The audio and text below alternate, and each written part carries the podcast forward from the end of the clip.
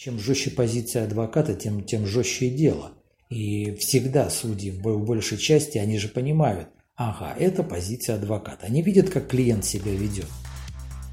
Как правило, адвокат должен по назначению прийти и сказать, слушайте, а у вас вообще адвокат-то есть, тот, которому вы доверяете? Давайте тогда как-то, если здесь какое-то время нужно для этого, мы э, просто проведем какое-то следственное действие, заявим, что вот у вас есть адвокат.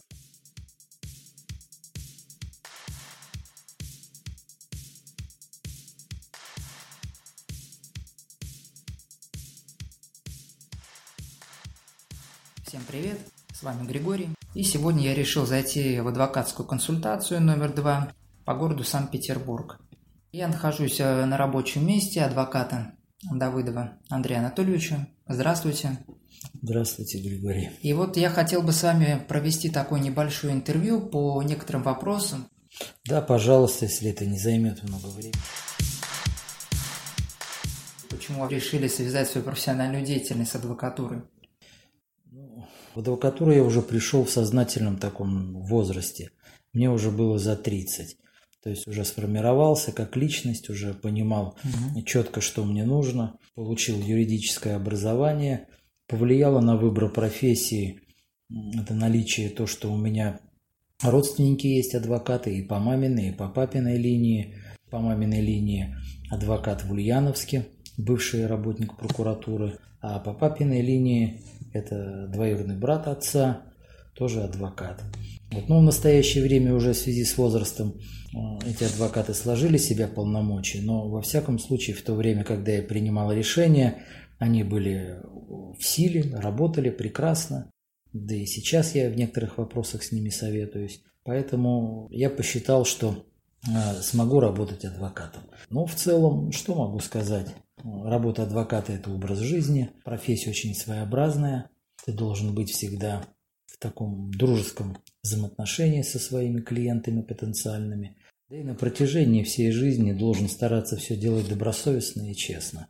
Для того, чтобы вот этот момент доверия, что ты не подведешь человека в трудную минуту, это достаточно многого стоит. Ну вот в целом, наверное, э, вот так. Раз уж вы заговорили э, о своем начале пути, какими были ваши первые шаги, вот такие вот поступательные? Было одно небольшое дело, ко мне обратился знакомый один. Вот. Его тетя оформила договор дарения на квартиру. И просто активная расстановка и проведение таких как адвокатское расследование, что ли, такое, аналитических мероприятий привело вот именно к хорошему результату. То есть ко мне обратился племянник, кроме его этого племянника в городе никого из родственников не было, дети этой пожилой женщины жили достаточно далеко, соседка ухаживала, таким образом вошла в доверие и в момент такой телесной беспомощности, так скажем, она убедила, что надо договор дарения на эту соседку составить. Ну и все, просто-напросто я выяснил, где эта соседка находится, с кем она в данный момент проживает.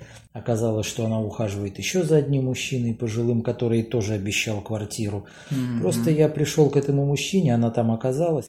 Я дал понять, что значит, дети готовы э, все расходы по переоформлению квартиры взять на себя, что они очень благодарны, что она за ними ухаживает, за, за мамой ухаживает, но просили, конечно, все эти дарственные полномочия сложить. Я а, нахожусь сейчас в вашем кабинете, вижу вот различные дипломы, и мне хотелось бы вот какой вопрос вам задать. Вот за что вообще адвокат получает награду? Ну, во-первых, решает совет адвокатской палаты, там, естественно, предоставляешь все свои дела, производство, они анализируют, понимают, какую сложность представляло то или иное дело, что проделал адвокат для получения а, максимально положительного результата для клиентов. А в целом, ну, а, есть у нас и почетные грамоты, есть и, есть и дипломы, медали. Вот, высший орден, как мы знаем, это медаль Плевака если я не ошибаюсь. Вот. Вот я о высших как-то и не задумывался, мне до этого, я думаю, далеко. Вот. Но вот именно в честь такого известного адвоката. Вот. А, ну, за что? За что? Ну, я могу сказать только на своем примере. У меня И жилищные были дела, и дела, связанные с ДТП, и дела, связанные с административным производством, ну и уголовные дела, конечно же, в том числе, вот, гражданские дела, которые были отмечены адвокатскими палатами как Ульяновской области, так и города Санкт-Петербурга. Угу. Вот. Но если говорить про первый диплом, то, что достоин, это я был удостоен как молодой адвокат Ульяновской областной коллегии адвокатов при споре угу. именно с казанским филиалом Горьковской железной дороги. Я представлял интересы преклонного возраста инвалида. И срок исковой давности там был под 30 лет, 27 или 28. Он получил травму и все это время не выходил с иском, особо никто, видимо, ему не пытался помочь. Ну вот мы э, достаточно длительное время судились, вот, но все-таки к своей цели мы пришли, я отсудил ему все эти компенсации, которые положено ему при причинении вреда. Но вот адвокатская палата оценила, какой колоссальный труд я в то время проделал. Почему судьи э, допускают ошибки и не детально рассматривают дела? Я был в некоторых регионах, я уж не буду говорить, где я с этим столкнулся, где ни судьи, ни сотрудники следственного отдела, они УПК в руки лет 7-8 не брали. Это четко видно, потому что там по всей хронологии дела, по тому, как дело было сформировано, как было направлено в суд, как суд реагировал на те или иные моменты – видно, что вот они э, по наитию, как вот они работали 10 лет назад, так и работают, вот не создавая друг другу проблем. Вот. Ни адвокаты, ни следствие, ни суд. Практику знаю и в Астрахани, и в Казани, и в Ульяновске, и в Чебоксарах, и в Пскове, и в Петрозаводске, и в Мурманске, и э, там Североморск тоже вот на Кольском полуострове пришлось там поездить. Это тоже Мурманская область, Костомукша, пожалуйста, та же Карелия, ну, там Боровичи, то есть поездить-то пришлось прилично. Понимаю, что э, во всех таких местечковых следственных отделах у них своя практика, у них свои адвокаты, которые лишний раз не будут в какое-то противостояние со следствием входить. Ну, может быть, это и оправдано, я ни в коем случае никого не критикую. То есть в каждом регионе суд и соответствующие органы придерживаются своей какой-то внутренней политики. Ну, дело в том, что, естественно, там оперативник допускает какую-то ошибку, следователь ее эту ошибку засиливает, суд это пытается все реабилитировать, когда это все в суде вылазит. Вот. А в связи с чем в регион это приходилось выезжать? Потому что э, те лица, которые там мои заказчики, потенциальные доверители, клиенты говорили, что ну, здесь полезно, никто местные шашкой махать не хотят адвокаты, они не окажут достойного сопротивления. Здесь все как-то вот рутинно, все взаимосвязано, mm-hmm. поэтому они хотят независимого адвоката со стороны, который не был бы связан какими-то обязательствами. То есть не варился бы вот в этой всей системе? Ну да, совершенно верно. Адвокат приезжает в другой совершенно регион, здесь другая практика, специфика. Насколько адвокат а, в силах и в состоянии повлиять на решение? Но практика, я бы не сказал, что уж прям другая. А вот как собираются доказательства, как они засиливаются, как выполняются ОРМ, как выполняются следственные действия или ведется процесс, это, конечно, везде по-разному, в зависимости от той команды, той компании, так скажем, которая этим всем занимается, от взаимоотношений этих людей. Реально ли добиться на сегодняшний день оправдательного приговора?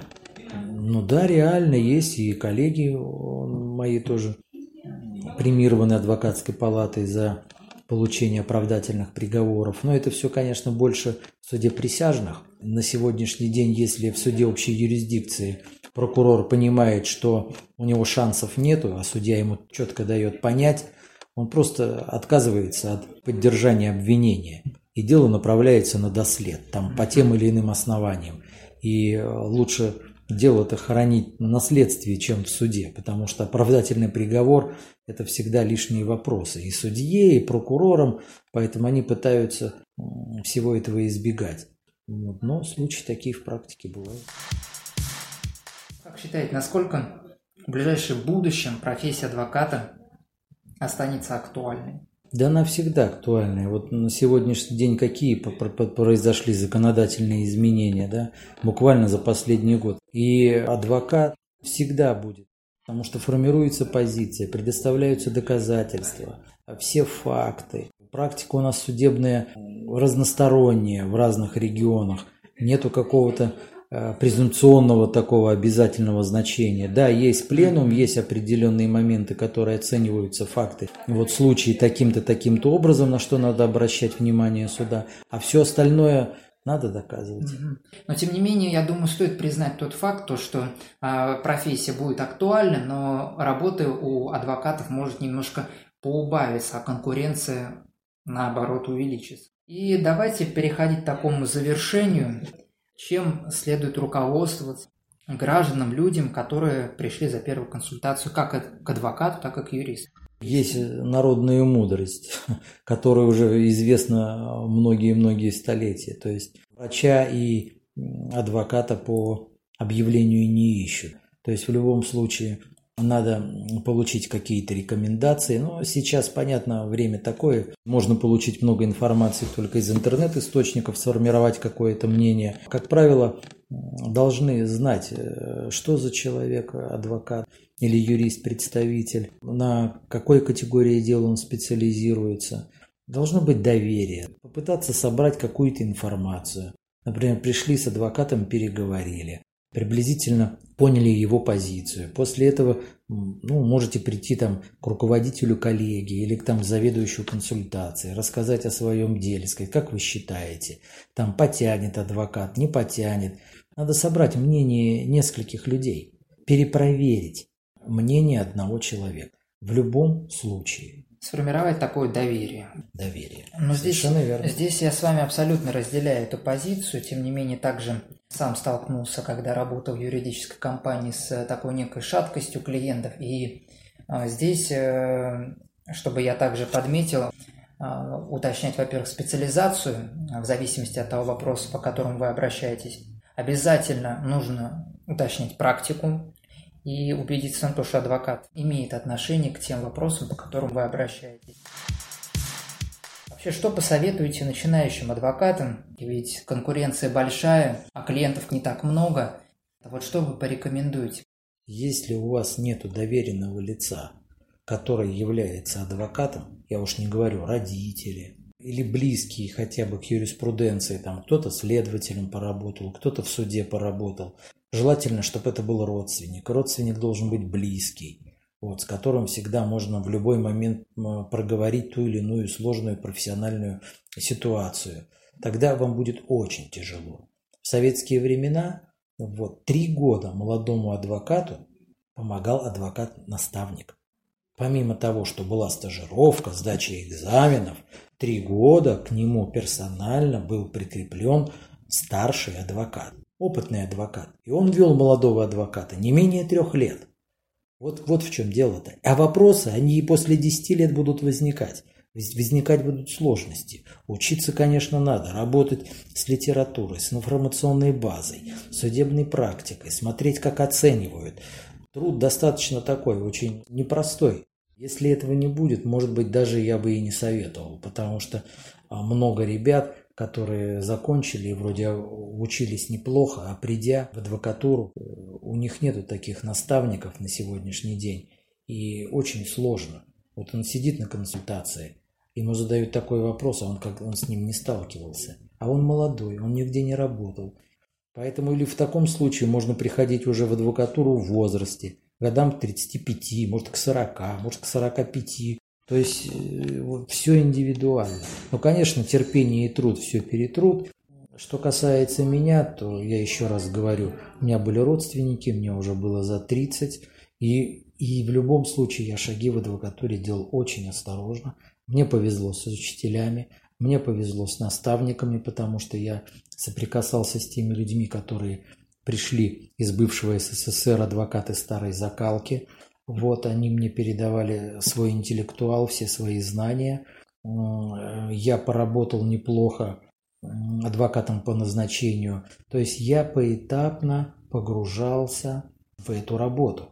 Ну вот, в общем, в любом случае потихоньку, потихоньку сразу опыт не придет. Это однозначно. Здесь я могу только согласиться, что, наверное, такой вот институт которого нам явно не хватает на сегодняшний день.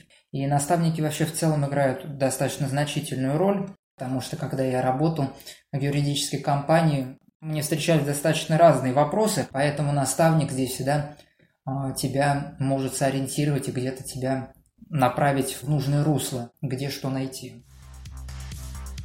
Может быть, вы хотите что-то пожелать? Ну, пожелания какие, что обязательно или в родне, кто-то родственник или близкий из ваших знакомых, все-таки юрист должен быть. И на сегодняшний день, предпринимая те или иные шаги, пожалуйста, вы советуетесь с теми юристами, которым вы доверяете. Искренне вам всем желаю, чтобы все судебные тяжбы обошли вас стороной, а ваша мудрость, житейский опыт, взаимоотношения с вашими близкими юристами, адвокатами э, всегда давало положительные результаты, и все ваши вопросы, которые у вас возникают, они проходили или разрешались без судебных каких-либо процессов. Спасибо за интервью. Всего доброго, благодарю. До свидания.